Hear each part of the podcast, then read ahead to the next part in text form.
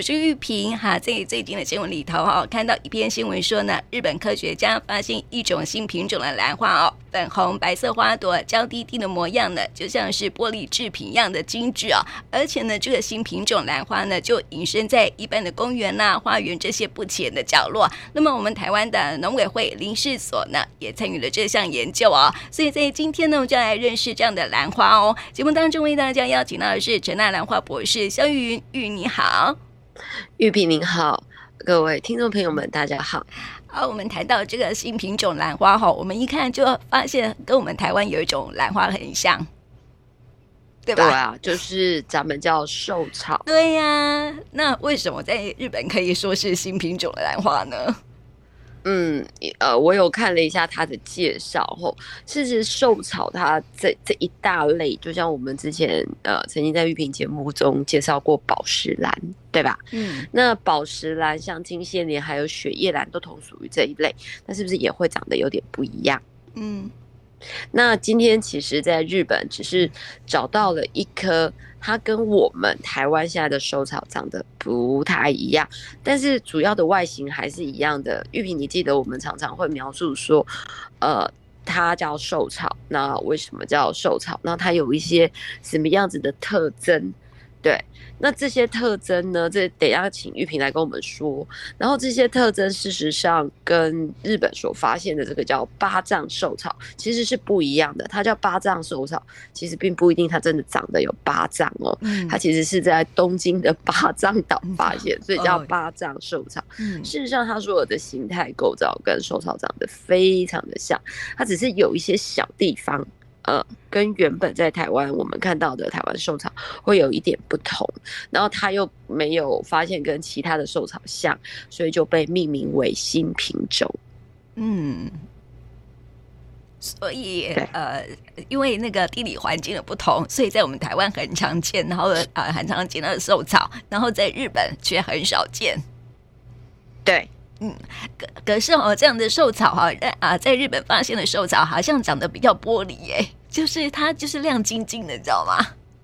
啊、呃，我觉得也不是说它亮晶晶的，是其实大家，呃，我我好像有分享一下我去年的 FB 给大家看，其实台湾的寿草也是紫色的，非常的漂亮，但是只是说它这个寿草它的花瓣，呃，有带一点就是这个蜡质，你知道有的时候花瓣上面会亮晶晶，是因为上面有毛。那上面有毛，有的时候光线折射就会看起来亮晶晶的。哦，原来如此。对，所以有的时候大家觉得它会亮晶晶的，其实你往下去看，奇怪，没有水，为什么会亮晶晶的？那大家就会猜一猜说，哎，是它的花瓣透明吗？可是大家都知道色素的沉淀变化，可是。为什么它的花明明看起来是有颜色，还会亮晶晶的呢？大部分一是它是蜡质，它上面有一些物质，它会反光。第二个最明显的就是上面有毛，然后这些毛它是一颗一颗空腔，当它照射在阳光的时候，就像你照到玻璃一样，它会反射出一些光线出来。嗯嗯。对，所以讲穿了就不稀奇了，对吧？对呀、啊，其实就是上面有毛。对，原本以为它长长得很像那个什么我们说的幽灵草啊，幽灵兰花，嗯、对不对？不不一样，幽灵兰的特别是因为它在晚上开花，而且它是形状整体像幽兰幽灵。嗯，但是寿草不一样，草就是像寿草。对啊，对，而且哦，真的是我觉得蛮可爱的啦。但是仔细一看，就是我们台湾常见的寿草，嗯、而且我在日本看见的这个啊，八丈寿草哦，哎，它也是在公园啊，在花园就可以看得到了。对，是啊，啊，对啊，嗯，嗯对，所以跟我们台湾的寿草好像是一样的，没什么，而且感觉没什么稀奇。哇，其实非常的特别。我记得我们呃也是去年在呃这几天，就是在这个寿草开花的季节里面，我们有提到，就是在成大的自强校区那一片草坪有出现寿草。那我们也告诉大家说，事实上寿草是中国在文字记录里面最早被记录的兰花。嗯。它始于《诗经》，它是在大家都知道《诗经》是什么时期，就是孔子那个时候，就是那个时候已经是春秋战国的时候了吧？嗯，那你看日本现存最古老的诗集，八世纪的《万叶集》也有提到螺旋形的花朵植物。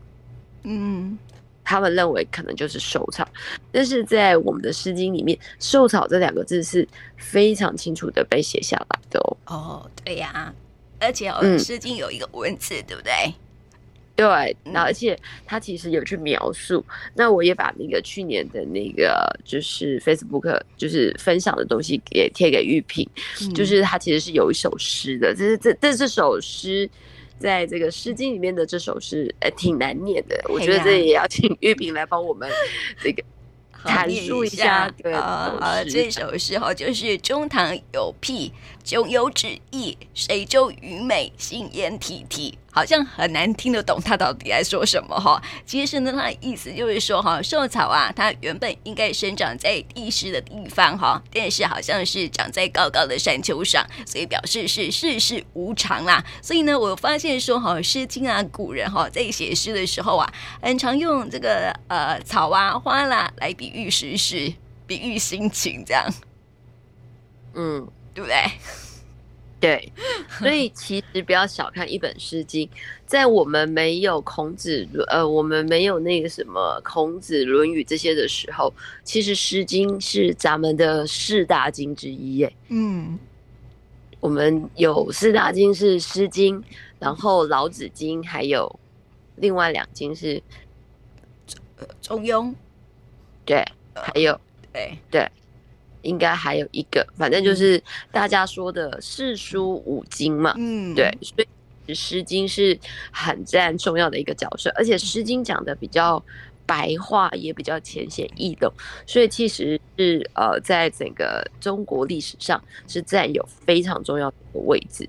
而且大家其实很难想象，在《诗经》里面还是会有植物的描述哦。嗯，对呀、啊，你看那个《诗经》里头这一句话就描写寿草，好。对，嗯嗯，所以其实，在很多的我们要鼓励那个小朋友，有时候要念一下文言文。嗯、事实上，对于环境，古人的智慧，他其实古人，你说他是古人，说真的，他们也是聚集了，只要不是我们现在的人，一律叫古人嘛。这个也是很多人积积成重之后，才把它写成书的。嗯，对呀、啊，这古人的智慧哦。对，所以你看，在日本最早，你看日本八世纪的时候，其实跟我们的时期《诗经》的时期也有可能差不多，甚至我们更早哦。嗯，对啊。哎，在日本好像很少发现有兰花哦。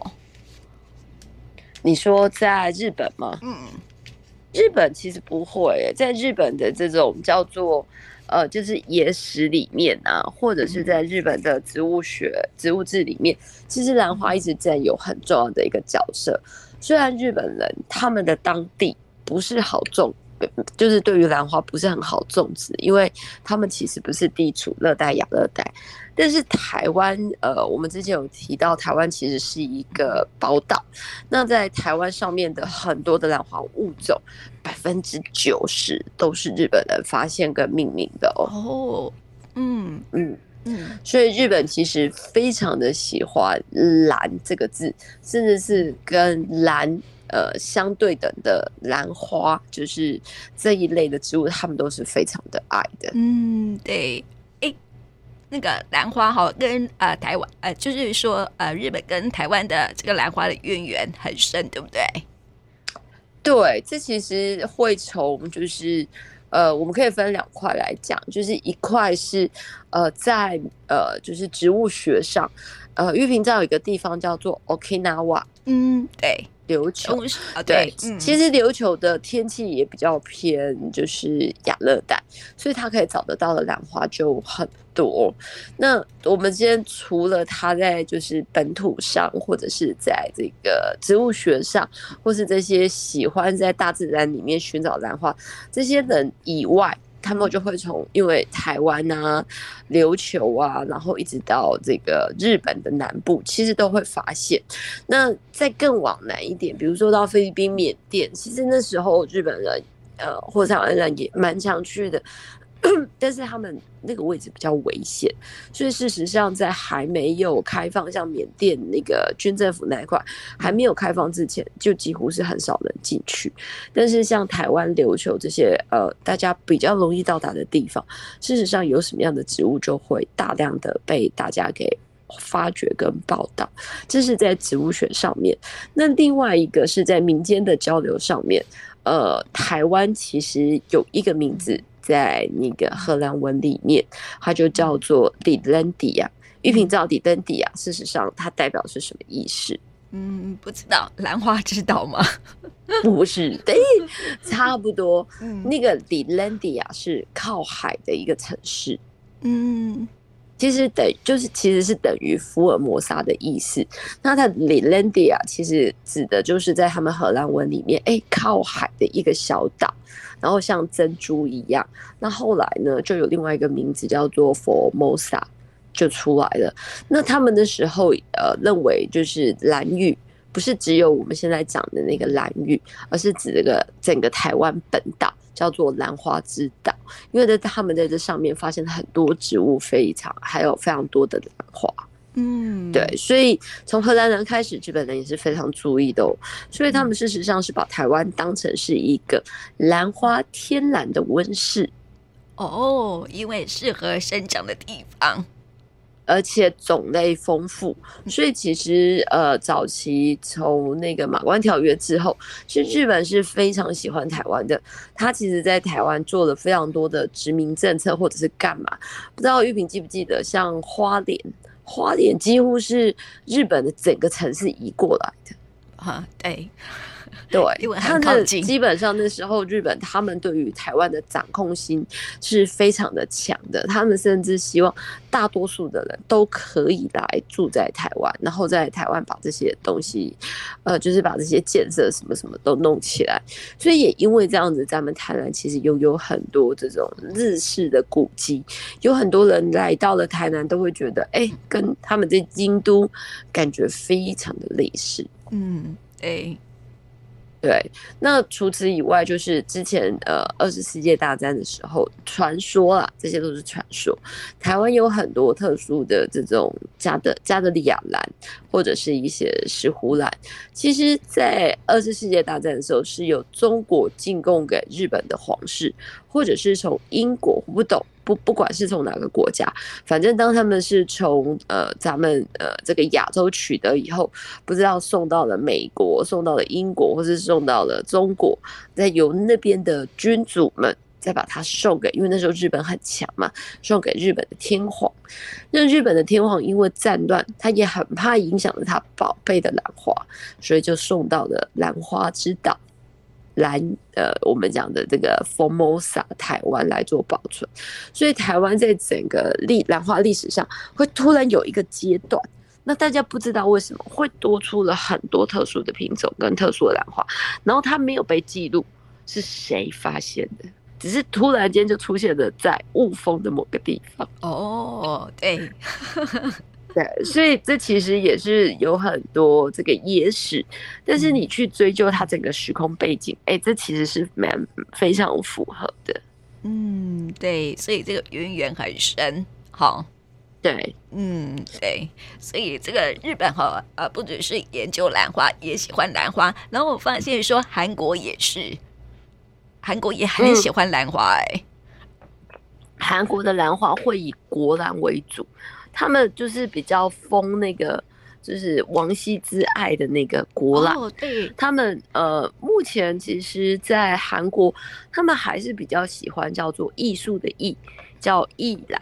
嗯，他们的年轻人对于兰花不一定哦，在韩国的花店。呃，因为我去韩国的时间不多，就一两次。但是日本之前常去，在日本的花店，兰花是主轴哦，它绝对是这间饭呃这间餐厅，呃不是对不起，这间花店里面的镇店之宝啊。嗯，对。那如果说在韩国我确实比较没有那个机会去逛花店，所以可以请听众朋友，如果有去韩国的时候，也可以帮我们留意一下。哎，请问一下他们的花店都有什么？我跟你讲，韩国很多韩剧嘛，哈，很多听众朋友很喜欢看。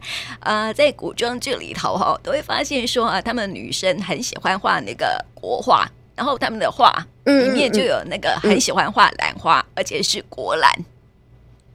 对，他们几乎都是国兰。嗯，对。对，所以你可见哈，这个兰花是深受到我们亚亚洲地区的人们，哎，不只是亚洲哦，全世界，像英国啦，然后英国有那个什么采花贼嘛，好，然后美国还全世界很多地方都好喜欢兰花哦，而且他们的绘画有很多其实也离不开兰花，因为后来的蒋宋美龄她不是长期旅居在旧金山吗？嗯。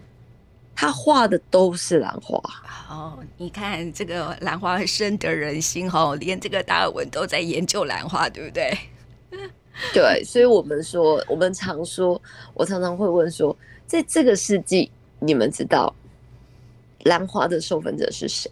是谁让兰花可以从侏罗纪之后到现在咱们这个世纪可以大爆发？啊，当然是人类呀、啊！对，所以人其实是被他吸引的。你甘愿为兰花做这么多的事情？